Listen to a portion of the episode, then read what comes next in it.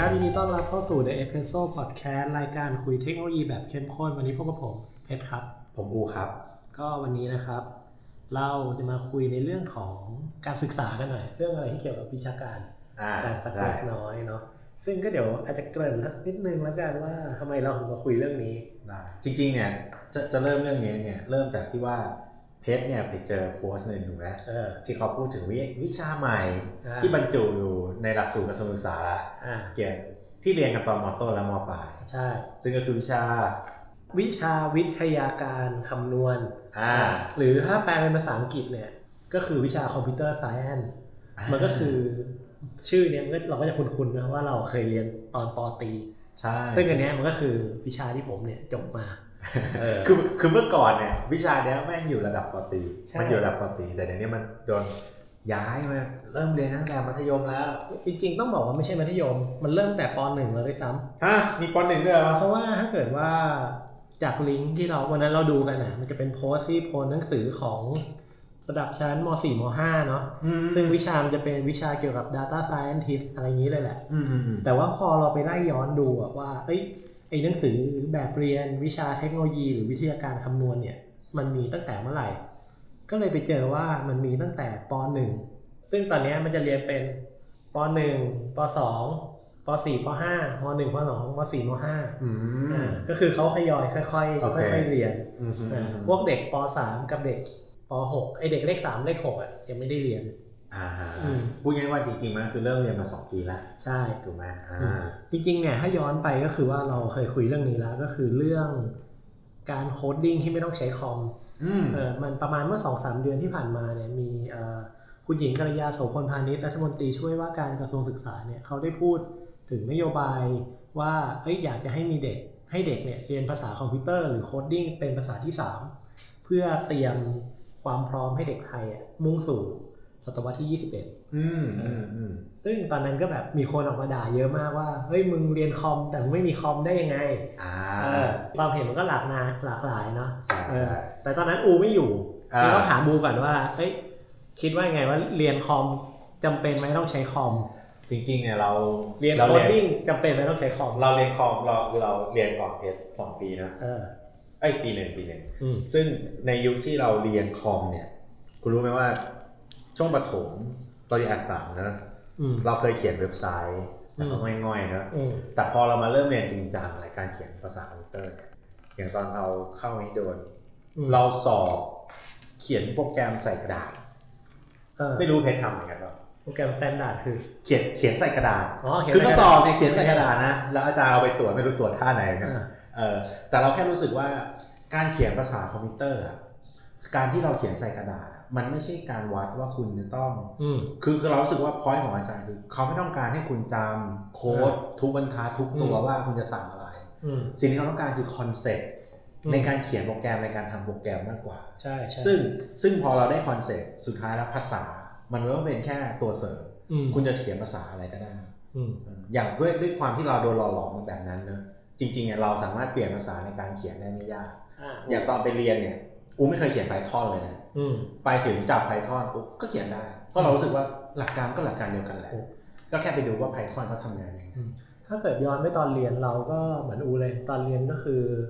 ตอนสอบอะสอบใส่กระดาษเหมือนกันอ่าอ่าเขียนเว็บใส่กระดาษ ผ่านเวลาผ่านไปเราก็เลยรู้ว่าเขาไม่ได้ตรวจเป๊ะๆขนาดนั้นเขาเน้นไปในแง่ของว่าโลจิกในที่คุณเขียนนะใช่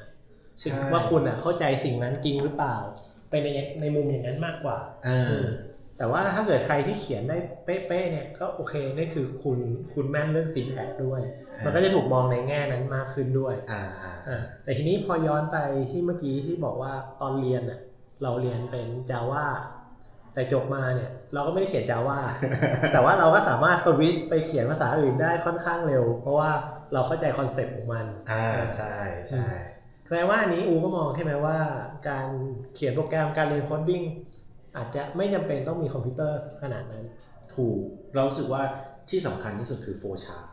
อืมอ่า logic logic มันคือ logic เราว่า logic สำคัญกว่าอืมสุดท้ายแล้วอะมันก็คือการเขียน programming ในในมุมเราเราก็คือการที่เราสร้าง flowchart ขึ้นมา แล้วเราก็แปลง flowchart ไปอยู่ในรูปของ coding อืมดังนั้นถ้า flowchart เราไม่ดี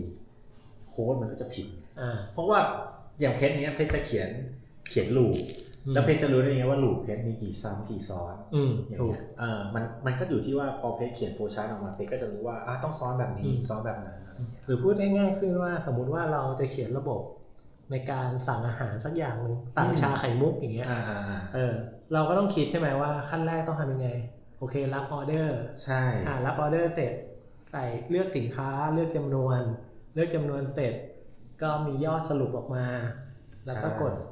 ปริ้นออกมาใช่เก็บเงิน อันนี้ใช่อันนี้ก็เป็น flowchart อันนี้อันนี้เป็น flowchart แต่แต่ถ้าที่เพชรพูดมามันเป็น flowchart ในระดับ business เนอะอ่าใน business จากปุ๊บมันก็ต้องลง detail ไปว่าใน flowchart เนี้ยแต่ละเส้นมันมีการส่งข้อมูลอะไรอืมแล้วก็ไปเริ่มไปทาง programming ละอ่าอะมันก็พูดง่ายๆว่าสุดท้าย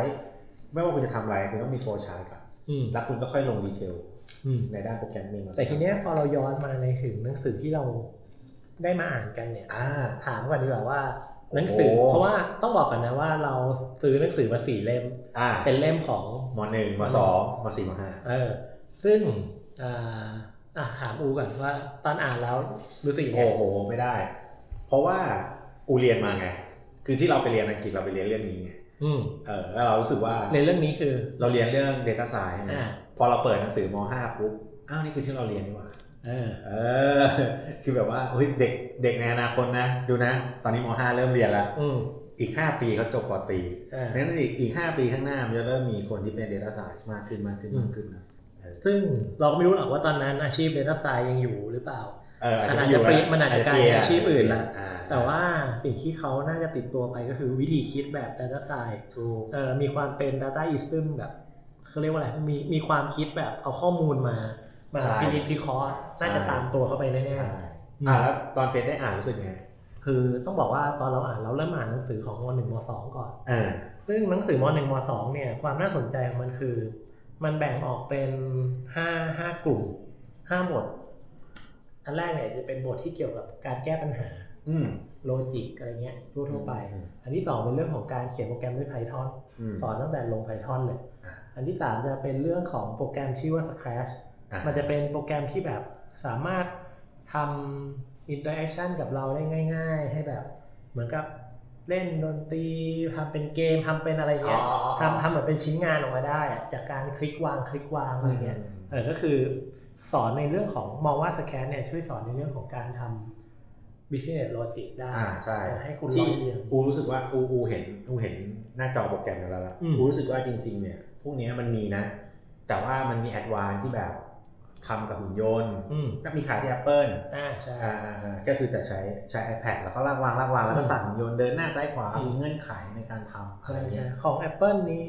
มันชื่ออะไรนะสวิตเพกาสวิตเพกาวสวิตเพกาวก็ทำได้ใช่เออซึ่งอันนั้นโอเคมันอาจจะจำกัดใช้แค่ใน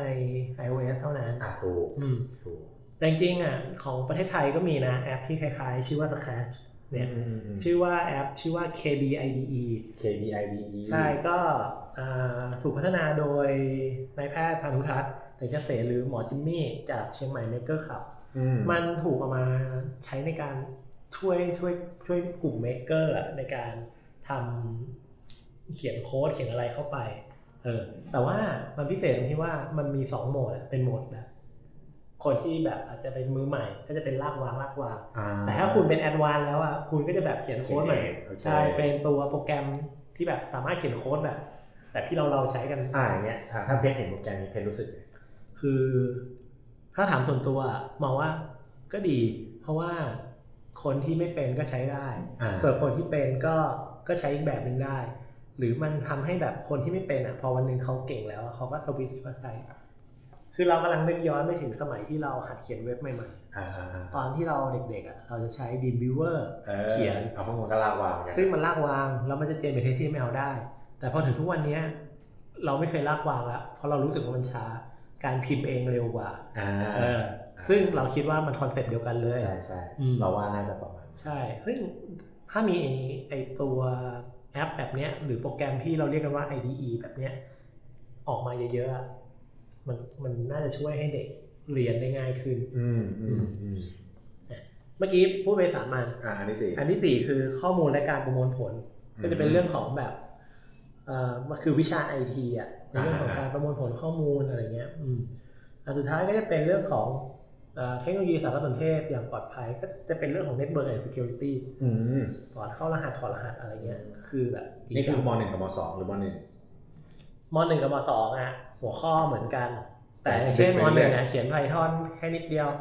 พอมสองอะเริ่มมียากขึ้นอืมถ้าอุมองเนี่ยจริงๆมหนึ่งมสองเนี่ยเขาเริ่มปูพื้นฐานเรื่อง basic programming basic เออ network ใช่ใช่ถูกไหมเขาเริ่มแบบเอ้ยคุณต้อง concern security นิดนึงนะ คืออมปกติทุกวันเนี้ยที่เราใช้อะเอาจริงๆคนไม่ค่อยคิดถึง security เท่าไหร่อืมก็ใช้ใช้ไปไม่ได้คิดอะไรอะไรอืมเพราะว่าอ่านในหนังสืออะเราจะเจอคำที่เป็นคำแบบ ไม่ใช่คำที่เด็กมหนึ่งมสองพูดเท่าไหร่ในในยุคของเราอืมก็คือคำอย่างเช่น เราจะได้รู้จัก ransomware อ่าอ่าที่ไว้เขาเรียกว่าอะไรนะเข้ารหัสเข้ารหัสแบล็กเมลใช่ไหมอ่าเพื่อแบบเรียกค่าไทย ใช่สมัยก่อนเราเรียนเราก็รู้จักโทรจันทร์อ่าอะไรอย่างเงี้ยใช่ไหมมันคือใช่คำประมาณนั้น แต่เดี๋ยวนี้มันมันมันไปไปไกลแล้วมันไปไกลมากแล้วคำพวกนี้มันเป็นคำที่ยังใหม่อยู่อืมซึ่งเรามองว่าเอ้ยมันมันน่าสนใจ เราได้เจอคำพวกแชทบอทอย่างเงี้ย neural network เงี้ยอ่า artificial intelligence อย่างเงี้ย ซึ่งเออเรามองว่ามันดีนะที่แบบแนะนำให้เขาได้รู้จักคำพวกนี้ตั้งแต่เดี๋ยวนี้ อืมอืมอืมอืมอ่าแล้วเพชรได้อ่านมสี่มห้ายังอ่านละอ่าป็นบอกไงเลยว่า อ่านไม่รู้เรื่องอ่าจริงเหรอคือคือมหนึ่งมสองเราอ่านเนี่ย เราอ่านรู้เรื่องเพราะเราอะเคยเรียนแล้วเราอะเข้าใจเรื่องพวกโอนี้เคโดยปัจจุบันเราก็ยังเข้าใจอยู่เราโอเคสามารถพูดได้โอเคโดยที่แบบ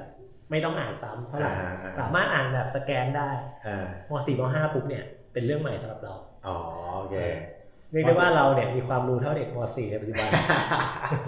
โอ้โหนี่แหละ คือม .4 ม .5 เนี่ยมันคือเรื่องของ Data แหละเออเออซึ่งที่อูอ่านเนี่ยรู้สึกว่ามันคือสิ่งที่โหเราดั้นด้นไปเรียนมาเออแต่เรามั่นใจว่าม .4 ม .5 เขาคงค่อยๆปูพื้นนะเขาเรียนกัน 3 ปี ของอูเนี่ยก็เป็นเร่งเรียนมาปีหนึ่งอะไรเงี้ย มันมีทั้งเรื่องของการ Data Visualization เออใช่ใช่ซึ่งซึ่งมันเป็น concept ที่ดีมาก ๆ นะแต่ถ้าเป็นลองอ่านจริง ๆ Data Visualize เราว่าเพนน่าจะเข้าใจอืมลองก็คือลองสคริปต์ไปอ่านมันคือวิธีการแปลงข้อมูลให้เป็นรูปภาพ หรือแปลงข้อมูลให้เป็นสื่ออะไรก็ได้ให้คนเข้าใจง่ายขึ้นใช่อืมคือ Data Visualization เนี่ยมันคือ concept ของมันก็เพราะว่าเวลาเรามีข้อมูลเยอะอืมๆเราไม่สามารถสื่อสารออกไปด้วย ข้อมูลดิบได้อืมดังนั้นเราต้องมาผ่านกระบวนการบางอย่างให้ทำให้เป็นรูปภาพแล้วก็มาสื่อให้คนที่รับสารนะเข้าใจง่ายเออใช่ๆแต่เราชอบตรงที่ว่าเขาพอยในจุดที่ว่าคือทุกคนนะรู้จักบอกการทำกราฟเกิร์ฟอะไรอย่างเงี้ยอืมแต่นี่เขาสอนถึงระดับที่ว่ากราฟเนี้ยมันสื่ออะไรเอ่อมันคือการที่เราจะสื่อสารข้อมูลออกไปให้ให้ผู้รับรับรู้เนี่ยอืม perception แรกหรือว่าภาพแรกที่เขาเห็นที่เขาคิดจากรูปภาพที่เขาเห็นเนี่ยอืมเป็นสิ่งสำคัญนะอืมเออ สมมุติว่ากูยกตัวอย่างในหนังสือมันจะสอนเลยว่า การที่คุณทำกราฟแท่งอ่ามันบอกอะไร ถ้าเพชรเจอกราฟแท่งเพชรคิดถึงอะไรสมมติทำเจอกราฟแท่งเจอการแพงใช่ไหมเราจะคิดถึงการเอ่อการดูอะไรที่มันแบบเปรียบเทียบเป็นซีรีส์ที่แบบอ่าแบบเป็นเดือนอะไรเงี้ยอ่าจะมองอะไรอย่างนั้นใช่อันนี้จริงๆแต่ในนั้นนะเขาบอกว่าจริงๆเราเราเรียนมาก็คือกราฟแท่งเนี่ยจะบอกปริมาณปริมาณอ่าปริมาณวินาทีแรกที่เพชรเห็นกราฟแท่งเพชรจะเห็นเลยว่าใครเยอะอ่าใครน้อยอืม เยอะแค่ไหนอืมอ่าเปรียบเทียบเปรียบเทียบเปรียบเทียบเชิงปริมาณนะอืมแล้วถ้าเป็นกราฟวงกลมอะกราฟวงกลมเป็นการเทียบสัดส่วนอัตราส่วนใครถูกมากต้ใครองน้อยกราฟวงกลมเนี่ยเวลาเห็นปุ๊บเราจะเห็นเลยว่าใครมีสัดส่วนเท่าไหร่อืมแต่ว่ามันจะมีดาวเล็กๆ ว่าการที่คุณจะทำกราฟวงกลมอะสิ่งสำคัญก็คือวงกลมวงเนี้ยมันคือหนึ่ง system นะอืมสมมุติอูบอกว่าอูจะเอาการท่องเที่ยว ข้อมูลการท่องเที่ยวทั่วโลกอืม แต่อูดันมีข้อมูลแค่ ยุโรปกับเอเชียอ่าแล้วอูไปทำ pie chart ผิดนะเออเพราะว่าไม่ถูกสัดส่วนเนี้ยมันไม่ได้โดนใช้จากทั้งหมดอืมเอ่อดังนั้นคุณต้องหาอเมริกามาให้ได้ คือคุณต้องหาทุกภูมิภาคมาให้ได้ แล้วคุณถึงจะทำ pie chart ได้เราต้องรู้เราต้องรู้หนึ่งร้อยเปอร์เซนต์ว่าในในใน system เนี้ยมีอืมมีผู้เล่นไหนบ้างต้องเอามาทั้งหมดก่อนถึงจะทำพายได้โอเคแต่ถ้าบอกว่าเอายังไงก็อยากจะทำพายงั้นลด scope ลงอืมว่าเป็นอ๋อนี่คือ จำนวนนักท่องเที่ยวที่เที่ยวยุโรปและเอเชียอ่าแล้วก็สัดส่วนแบ่งกันเท่าไหร่งั้นคุณสโคปต้องสโคปลงมาเออคุณจะไปปล่อยแล้วเอาแบงค์แบงค์ทิ้งไม่เอาเข้ามาอันนั้นถือว่าผิดนะอ่าเพราะว่าสัดส่วนมันผิดดูแล้วมันเพี้ยนใช่แล้วมันอืมเพี้ยนอ่าใช่ใช่อ่าซึ่งอันนี้อันนี้ดีก็ใช่มีมีอะไรอีกไหมที่ในมสี่มห้าที่รู้สึกว่าน่าสนใจเขาเรียนเขาเรียนเรื่องการการเอาข้อมูลไปใช้อืมการวิเคราะห์ข้อมูลเออ เออซึ่งซึ่งเรามองว่าเรื่องพวกเนี้ยในรุ่นเรามันยังไม่เคยมี เนื่องจากว่าเราว่ารุ่นพวกเราอะ มันยังไม่มีข้อมูลไงอืมถูกไหมคือข้อมูลส่วนใหญ่มันยังเป็นกระดาษหรือเป็นอะไรเงี้ยอ่าในขณะที่ปัจจุบันเนี่ยข้อมูลมันเป็นตัวเลขมันเป็นสถิติมันเก็บข้อมูลมาหมดแล้วอืมเออแล้วเราเอาไปใช้อะไรได้บ้างอืมความน่าสนใจอันหนึ่งก็คือว่าไอ้แบบเรียนวิทยาการคำนวณอันเนี้ยอืมเดิมเนี่ยสมัยเด็กอะเราจะเรียนพวกวิชาคอมพิวเตอร์ใช่ไหมมันจะอยู่อ่าภายใต้ หรือว่าวิชา เทคโนโลยีหรืออะไรเงี้ยอ่ามันแล้วแต่โรงเรียนโอเคเออเมื่อก่อนมันจะอยู่ภายใต้สาระกลุ่มงานเวลาเวลาพวกการศึกษาเขาจะมีว่า วิชาเนี้ยอยู่ภายใต้กลุ่มงานหรือสาระอะไรอ่าอ่าวิชาคอมพิวเตอร์มันจะอยู่ภายใต้กลุ่มงานการงานอาชีพ และเทคโนโลยีอ๋อซึ่งอ่าอันนั้นก็จะเป็นแบบสายเทคโนโลยีลักษณะของสิ่งที่เรียนออกมา มันเลยเป็นลักษณะของการเรียนโปรแกรม การเขียนโปรแกรมอ่าหรือการ การเรียนพวกทูลสำเร็จอะเข้าใจใช่ปะแต่ว่าพอตอนนี้มันถูกย้ายมาอยู่ในสาระการเรียนรู้ในกลุ่มของวิทยาศาสตร์ปุ๊บเนี่ยมันก็เลยต้องมีการฝึกทักษะเรื่องการคิดโลจิกอ่าใช่หรือว่าการต่างๆ พวกเนี้ยอืมมากขึ้นหรืออาจจะเรียกได้ว่ามันเป็นความคิดเชิงเชิงคำนวณอะเออเชิงวิทยาศาสตร์เออมันมากขึ้นใช่อ่าลองย้อนกลับไป ถ้าถ้าตอนเพชรอยู่มปลาย มีวิชาคอมพิวเตอร์ไหมมีเรียนอะไร เอ่อเรียนเว็บเขียนเว็บด้วย EDMewer นี่แหละอ๋อนี่คือมปลายใช่ไหมใช่มปลายอ่าแล้วก็มี VB มั้ง VB มีวิชวลเบสิกเอ่อ V- เอ่อ Visual Basic อ่าโอ้ยเรียนตั้งแต่มปลายเลยเรียนแบบ มันเป็นวิชาคอมอะอ่าวิชาเลือกมันเป็นวิชาเลือกคอมโอเคเอออะไรประอ๋มาอณไม่บังคับด้วยก็แล้วแต่คนสนใจแต่ว่ามันจะมีวิชาบังคับนะวิชาบังคับก็จะแบบ Word Excel อ่าโอเคอะไรอะไรอย่างก็เงี้ยคือเรียนทูเออเรียนเรียนโอคทูเออส่วน VB ก็จะเป็นวิชาแบบโพ มาติ้งนึงอะอืมเอออืมอืมเป็นแบบม .6 หรืออะไรเงี้ยนะถ้าตอนอูมต้นจำไม่ได้แฮะจำได้มปลายมปลายเรามีเรียนพาสคอลตอนมหกลัสคอพาสคอลอ่าเออโอ้มันมาก ตอนนั้นเขียนเกมสี่พันบรรทัดเขียนเกมแบบกิ๊กก้องเหมือนเออเคยน่าจะเคยเล่นเกมอะไรนะดันเจี้ยนดับก้อนที่แบบก็เป็นเป็นตารางธรรมดาแล้วก็มีชอยให้เลือกแล้วเราก็อืมพิมพ์สมมติ อ่าเลือกไปสู้สิอืมอืมแล้วก็ไปตัดฉากเปลี่ยนฉากไปเออฉากสู้แล้วมันก็เป็นแค่แบบก็เป็นเทคอะเออใช้เป็นดอกจานเอาเอาดอกคจานล้าว่างยมาๆเกก่อนมคล้ายๆ เราอ่านหนังสือพวกประจนภัยตามใจฝันแล้วก็เลือกไปหน้าสองหน้าสามอ่าประมาณนั้นอ่าอันนั้นอันนั้นโปรเจกต์เราเออแต่ว่าเรารู้สึกว่าสมัยนั้นนะตอนม .4 ม .5 เราน่าจะเรียนแค่แบบเอ่อ Windows ลง Windows เออเรียนเรียนลง Windows เรียนลงอ่าลองใช้ Word ใช้ Excel อะไรเงี้ยอ๋อ แต่ว่าอืมอ่าแล้วพอม .6 มันไป advance แล้วตอนตอนนั้นคงมีการเปลี่ยนแปลงอะไรสักอย่างเราจำไม่ได้แบบอะเสร็จสองพัชคาแล้วเหรออะไรเงี้ยเออแต่เพื่อนๆก็ยังไม่ทันไงเรารู้สึกว่าสมัยนั้นคนที่ เราอาจจะชอบด้านนี้ไม่อืดีมแต่รู้สึกว่าคนที่ชอบเนี่ยไม่ได้เยอะอืมเพราะว่าสมัยนั้นมันมือถือยังสัมสังสูงอะไรเงี้ยเออมันไม่ได้ชินกับเทคโนโลยีนะใช่ใช่แต่ว่าเรารู้สึกว่าสมัยเนี้ยเด็กทุกคนใช้มือถือแล้วอืมเราว่ารู้สึกว่าเด็กน่าจะชินกับข้อมูลมากขึ้นอืมพอเขาสอนอะไรพวกเนี้ย เด็กน่าจะอินแล้วก็เฮ้ยมีข้อมูลมหาศาลรอให้เด็กไปเล่นเออเออถึงถึงแม้ว่าในระดับที่ที่ไปเรียนตอนเนี้ยมันคงไม่ได้เล่นจริงอะแต่ว่ามันได้เรียนในเชิงของทฤษฎีก็อืมมันมันเป็นความน่าสนใจอืมแล้วนะที่แบบเราได้รู้จัก เพราะว่าตอนสมัยเราเรียนอะเราเรียน มันมีวิชาที่คล้ายๆกับการประกอบคอมอะแต่เราไม่ได้ประกอบคอมนะอ๋อคือเราเรียนว่านี่คือแรมอะเราจะบอกว่าเนี่ยเป็นพอยที่เรากังวลมาก คือรู้ไหมว่าตอนที่เราไปเรียนที่อังกฤษเนี่ย สิ่งสำคัญก็คือทุกครั้งที่เราเรียนเลคเชอร์หนึ่งครั้งเราจะมีแลบหนึ่งแลบอ่าซึ่งแลบเนี่ยเป็นตัวที่ทำให้เราเข้าใจเนื้อหาอ่าถูกได้แน่นมากใช่ใช่ๆคือเราเนี่ยยังคิดอยู่เลยว่าเด็กที่เรียนอย่างเนี้ยเขามีแลบให้เด็กเขาทำใช้งานจริงๆไหมอืมหรือจริงๆเนี่ยเขาแค่เตรียม Data ตามที่สอนเนี่ยแล้วให้เด็กเล่นจริง ๆ เลยอืมแล้วเรารู้สึกว่าเด็กจะได้อะไรไปมากกว่าการเรียนในห้องอะ่ะเพราะว่าแลบเนี่ยเด็กมันได้ลงมือคุกคานอืมเอออย่างตอนเราทำเนี่ยแรกๆเนี่ยมาถึงอะไรวะเนี่ยโปรแกรมอะไรวะ ไม่รู้จักเลยแล้วพอลงเสร็จนั่งทำอะงงมากอืมแต่พอเริ่มเข้าใจเริ่มหนุกเริ่มมัน แล้วเวลาเวลาพวกเนี้ยด้วยความที่มันเล่นกับ Data นะ ทุกครั้งที่ทำมันจะมี Visualization ที่มาช่วยอ่าแล้วเราทำเป็นแบบ Animate Animation Visualization อะสมมติเพชรอูกำลังทำเหมือนกับอะไรนะทำทำทำเชนกราฟอืมจากข้อมูลใช่ไหมอืมเราก็ให้มันพอดให้ดูว่าเริ่มต้นเนี่ยมันได้เส้นไหนมา แล้วเส้นเนี้มันค่อยๆเปลี่ยนแปลงยังไงอืม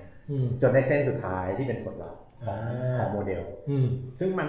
มันสนุกมากแล้วเราก็มาดูว่า เวลาเราปรับวิธีการในการเรียนรู้เนี่ยอืมโมเดลมันจะวิ่งไม่เหมือนกันอืมเออซึ่งมันแบบอ๋อถ้าเราปรับแบบนี้มันจะวิ่งแบบนี้ ถ้าเราปรับแบบนั้นมันจะวิ่งแบบนั้นซึ่งทฤษฎีมันสอนไม่ได้ใช่มันต้องเห็นภาพจริงแต่ว่าประเด็นหนึ่งอะมันก็มีความความต้องพูดว่าในบ้านเราความพร้อมเรื่องเนี้ย มันไม่ได้ขนาดของอังกฤษ มันไม่ได้พร้อมขนาดมหาลัยนึกออกใช่ไหมๆอ๋อคือมัอันเนี้ยมันเป็นการมัธยศึกษาในระดับประถมและมัธยม ความพร้อมเนี่ยอาจจะไม่ถึงขนาดนั้นด้วยซ้ำอืมเราเราว่าความไม่พร้อมมันมีในสองแง่ แง่แรกคือแง่ของเทคโนโลยีที่เมื่อกี้เรากำลังคุยกันอยู่แลบจะมีสักคอมจะมีสักกี่เครื่องสำหรับการโรงเรียนทำแบบออโรงเรียนขนาดเล็กขนาดกลางอะก็คือเข้าที่รู้คือโอเค มันจะมีอย่างน้อยเครื่องหนึ่งแต่มันไม่พอ โอเคถูกว่าเออเด็กทุกคนคงไม่สามารถเข้ามาทำแลบได้อืม ซึ่งอันนี้คือความพร้อมอันที่หนึ่งที่เรากังวล เราเราคงต้องขมวดก่อนว่าหนังสือเนี้ยมันเป็นหนังสือที่ดีมาก เป็นแบบเรียนที่ออกแบบมาได้ได้ดีมากจนเรารู้สึกว่าอยากกลับไปเรียนอยากเราอยากกลับไปอ่านใหม่เลยแหละโอเคว่าแบบเออเรารู้สึกว่ามันมันดีมากเรื่องนี้ใช่ใช่แล้วแบบเราคิดว่าเด็กที่จบหลักสูตรนี้มาในอนาคตอะ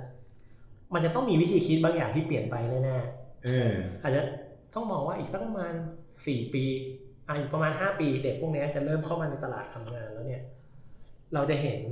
แกลบบางอย่างอย่างชัดเจนแน่นอนระหว่างเด็กเก่า รุ่นเก่ารุ่นใหม่ อ่าใช่ใช่ใช่เราคิดอย่างนั้นเหมือนกันคือเราคิดว่าอีกห้าปีเนี่ย เด็กรุ่นเนี้ยที่เริ่มเรียนพวกเนี้ยนะน่าจะมีวิธีคิดที่ต่างไปเนอะใช่แล้วก็เป็นวิทยาศาสตร์มากขึ้นอืมอืมคือเราค่อนข้างเชื่อเลยว่า มันจะไม่ได้ใช้สิ่งที่เป็น gut feeling ล้วนๆอย่างเดียวแล้วว่าแบบเอ้ย ผมคิดว่าอันเนี้ยมันดี มันจะกลายเป็นเด็กที่แบบว่าผมคิดว่าอันนี้เพราะว่าผมรีเสิร์ชมาเจอข้อมูลแบบนี้แบบนี้ เรารู้สึกว่าการสนทนากันมันจะไปในทางนั้นมากขึ้นอ่าอันนี้นี่คือเดาโอเคห้าปีค่อยว่าห้าปีเรียนรู้กลับมาที่เมื่อกี้เรื่องความพร้อม เมื่อกี้อันหนึงคือความพร้อมของของเทคโนโลยีอุปกรณ์อะอะก็กังวลประมาณนั้น แต่อีกอันหนึ่งอะเรากังวลเรื่องความพร้อมของครูเรื่องคนสอน ใช่ที่ที่เราตั้งคำถามไปไปที่เรารู้สึกว่า คำถามเนี่ยบางอันมันค่อนข้างเป็นปลายเปิดมากเลยนะอ่าดังนั้นเนี่ยมันอยู่ที่อาจารย์ว่าอาจารย์เขาจะเปิดตามไหมอืมเออคืแล้วอะก่อนก่อนที่จะไปดิสคัสเรื่องเรื่องครูกันต่อเนี่ยอ่าเดี๋ยวจะลองยกตัวอย่างคำถามมันหนึ่งขึ้นมาโอเคว่า ปัจจุบันหุ่นยนต์สามารถ อันนี้ต้องบอกกันนะว่าเป็นคำถามสำหรับเด็กมหนึ่งมอหนึ่งปัจจุบันหุ่นยนต์สามารถทำงานอัตโนมัติ โดยปราศจากการมีส่วนร่วมของมนุษย์ หากเกิดปัญหาขึ้น นักเรียนคิดว่าผู้ใดควรเป็นผู้รับผิดชอบ เอออะตอบดีกว่าลองตอบไปข้อนี้คำถามนี้อูพอดีว่าอูตอนอูไปเรียนเนี่ยอูมีเพื่อนที่เป็นนักกฎหมายเขาเรียน AI หรออ่า คำถามเนี้ยคลาสสิกมากแล้วใช่เขายังตอบไม่ได้เลยเขาเถียงกันจะตายคปรับระเด็นก็คือว่าเขามองในมุมกฎหมายว่า ปกติเนี่ยคนกระทำผิด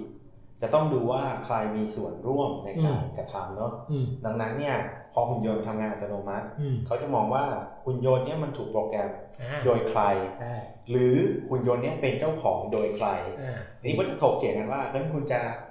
จัดการกับเจ้าของ หรือคุณควรจะจัดการกับคนที่เขีโปยรนแกรมเมอร์อ่ถ้าเกิดว่าพูดให้ชัดขึ้นเนี่ย ปัญหาเนี้ยมันถูกยกขึ้นมาถกเถียงในแง่ของรถไร้คนขับ ว่ารถไร้คนขับที่ขับออกไปอะแล้วมันชนจะชนน่ะ สมมุติว่าอันอันนี้มันเป็นไดเลมม่าที่เขาเถียงกันแบบ ทุกวันนี้ก็ยังไม่ได้คำตอบว่าเออสมมติว่ารถขับไปเนี่ย มันมองด้านซ้ายเอ่อรถข้างหน้าจะเบรกแล้วเหล็กมันจะพุ่งใส่ตัวคุณ ถ้าหักซ้ายจะไปเจอรถ f o r t u n e r ซึ่งในนั้นมีครอบครัวอยู่เต็มคันหักขวาจะเจอมอเตอร์ไซค์ชนปุ๊บตายแน่นอน คุณจะหักทางไหน อันนี้อันนี้คุณเนี่ยคือ AI อะจะหักทางไหน อันนี้เป็นโจทย์ที่ AI ต้องตอบ โจทย์ที่ AI ต้องตอบ ถ้าเกิดว่าสมมุติว่าเราขับใช่ป่ะ เราตกใจไม่ว่าเราจะหักทางไหนอะ มันคือสุดวิสัย เราไม่ได้คิดไว้ล่วงหน้า แต่พอเป็น AI ปุ๊บเนี่ย เรามีการเทรนข้อมูลใช่ไหม AI อาจจะคิดว่าถ้าหักซ้ายไปชน Fortuner เนี่ย Fortuner แข็งแกร่ง โอกาสที่ตายต่ำแต่ว่าอาจจะบาดเจ็บ หักขวามันอาจจะคิดว่าหักขวาเนี่ยตายคนเดียว แต่ทุกคนรอดโอเคหรือไม่หลบพุ่งชนเลยโอเคเจ้าของรถตายโอเคคำถามคือว่าเราใครจะซื้อรถกูโอเคเอออันเนี้ยนี่มันคือผ่านโปรเซสในการคิดมาใช่ป่ะโอเคสุดท้ายมันก็เลยกลายเป็นว่าใครผิดอย่างที่ฮูบอกอ๋อเอออันนี้ยากนะจริงๆจริงๆแล้วก็เถียงกันไม่จบหรอกแต่ว่าอืมเรารู้สึกว่าถ้าถ้าถามคำตอบคำตอบเรานะอืม AI เนี่ยมันตัดสินใจจากสถิติและอืมข้อมูล ดังนั้นเนี่ย มันก็อยู่ที่ว่าคนเนี่ยแหละจะต้องเป็นคนเลือก คนเนี่ยแหละจะต้องบอกว่า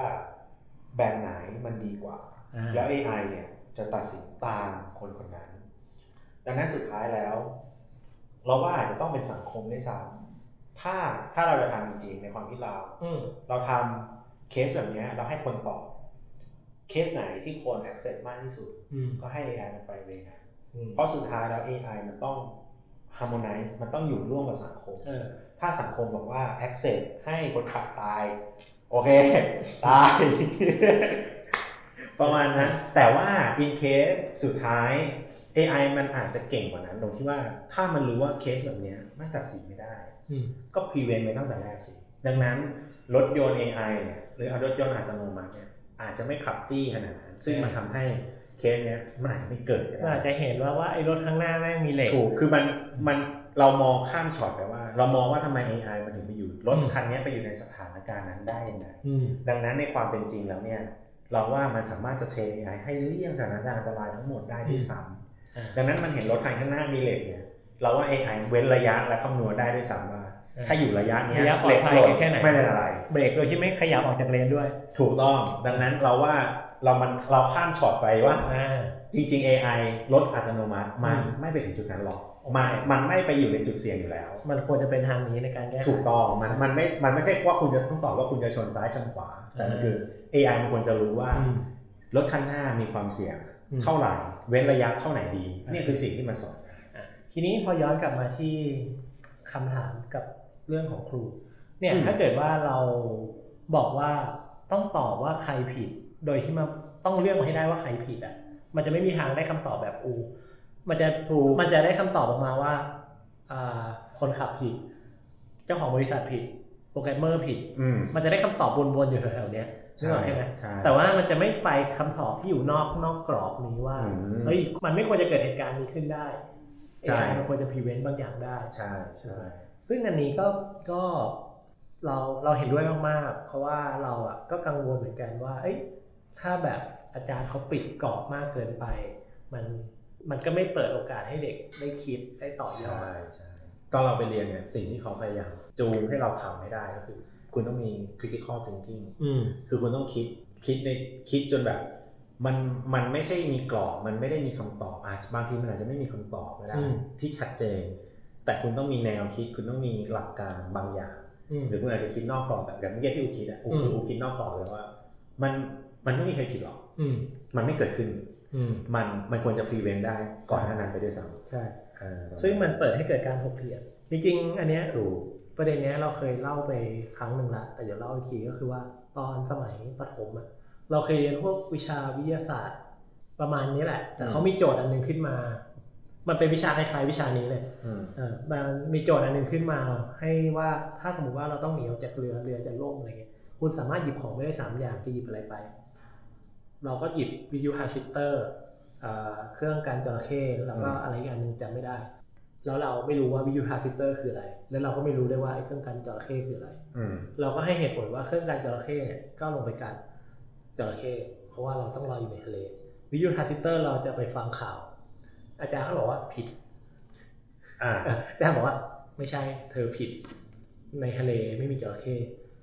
อันที่สองอ่าวิทยุทรานซิสเตอร์อยู่กลางทะเลรับคลื่นไม่ได้เราอืมเอ๊ะทำไมอะนึกออกใช่ไหมอ่าเข้าใจคือเข้าใจคือคำตอบมันถูกตีว่าผิดอะเออเออแต่เรามองว่ามันมันมันไม่น่าจะผิดถ้าขนาดมันไม่น่าจะแบบ completely wrong ขนาดนั้นนะเข้าใจเออมันมันน่าจะแบบเปิดโอกาสให้มีการต่อยอดหรือถกเถียงกันต่อได้อ่าว่าแบบเฮ้ยทำไมเราถึงเลือกสิ่งนี้ใช่ใช่ใช่เรามองว่าบรรยากาศการสอนควรจะเป็นในแนวนั้น มันถึงจะ ช่วยให้เด็กคิดคิดมากอืมคือใช่จริงๆถ้าถ้าถ้าสำหรับเอาวิทยุทรานซิสเตอร์เหรอก็ possible นะ จริงๆวิทยุทรานซิสเตอร์เนี่ยมันสามารถจูนช่องได้ ใช่ถูกดังนั้นจริงๆ มันอาจจะจูนไปจูนมาเจอช่องที่เขาคุยกันหรืออะไร สัญสนแนวที่ยุมาก็ possible อืมแต่ว่านั่นแหละ in case อาจารย์คงคิดว่า มันอาจจะไม่ใช่คำตอบที่ถูกที่สุดสำหรับเขาอ่าเราอ่าเรามองเรามองในอย่างนั้นมากกว่านะ มันอาจจะไม่ใช่คำตอบที่ถูกที่สุดสำหรับเขา แต่ว่ามันอาจจะเป็นคำตอบที่แบบ เราคิดว่า มันถูกมันสามารถเอาตัวรอดได้ในแง่ของเนี่ยจริง ๆ เราคิดเหมือนกันรู้ไหมว่าเวลาเราพูดถึง data visualization ข้อมูลชุดหนึ่งอะเพียมันสามารถที่จะทำได้ทั้งกราฟแท่งกราฟพาย อืมมันทำได้หมดนะจริงๆมันทำได้หลายอันคราวเนี้ยปัญหาก็คือนักโจทย์โจทย์หนึ่ง definition มันไม่เท่ากันอ่าสมมุติบอกว่าข้อมูลชุดนี้อูอยากจะเสนอสัดส่วนอ่าให้ผู้บริหารเห็นอืมอูควรทำกราฟพายอ่าแต่ถ้าอาจารย์ฟันว่าข้อมูลชุดนี้ยังไงก็ต้องทำกราฟแท่งอืมมันก็เป็นการปิดกั้นอ่าใช่เพราะว่า definition มัน definition ของอาจารย์บอกเอออาจารย์อยากให้โชว์จำนวนอืมแล้วก็แบบอ้าวแล้ว แล้วถ้าผมไม่อยากทำอันเนี้ยผมจะต้องทำอะไรอืมมันเป็นความท้าทายสำหรับอาจารย์เหมือนกันว่าจะสามารถส่งมอบความรู้ที่อยู่ในหนังสือเนี้ยออกมาได้ หรือว่าดึงศักยภาพของหนังสือเนี้ยออกมาได้มากแค่ไหน อ่าใช่อืมคือเราไปอ่านอ่าโพสต์ของอาจารย์ยืนผู้วรวันก็คือเป็นที่ปรึกษาของสสวทอืมก็เป็นคนที่ คนที่ช่วยออกแบบหนังสือนี้เหมือนกัน คือเขาอะได้กำหนดขอบเขตการเรียนการสอนของวิชาวิทยาการคำนวณเอาไว้สามมุมอืมอันแรกก็คือมุมของ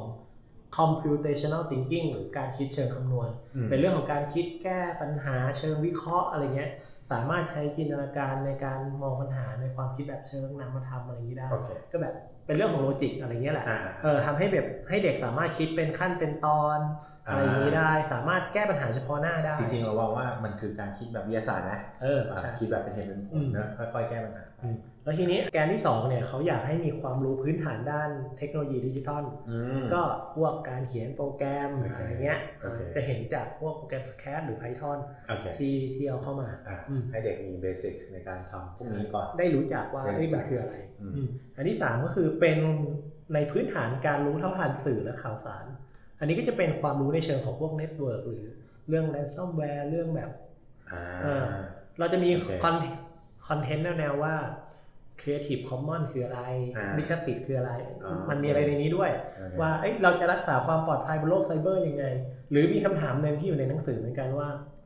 การติดกล้องวงจรปิดอ่าละเมิด privacy ไหมอ่าโอเคเออหมายซึ่ถึงงว่ากล้องกล้อง CCTV ทั่วบ้านทั่วเมืองใช่อะไรเงี้ยนะซึ่งพอเราดูคำถามว่าไอ้เชี่ยละเมิดปะวะอะไรเงี้ยมนึกออกใช่ไหมมันเกิดมันเกิดการถกเถียงเหมือนกันนะอืมอ่าอ่าถามเพจก่อนเพจคิดว่าติดกล้อง CCTV ทั่วกรุงเทพละเมิด privacy ไหม เราคิดว่าไม่ละเมิด เพราะว่ามันคือพื้นที่สาธารณะอืมแต่ถ้าติดกล้องวงจรปิดส่องเข้าไปในบ้าน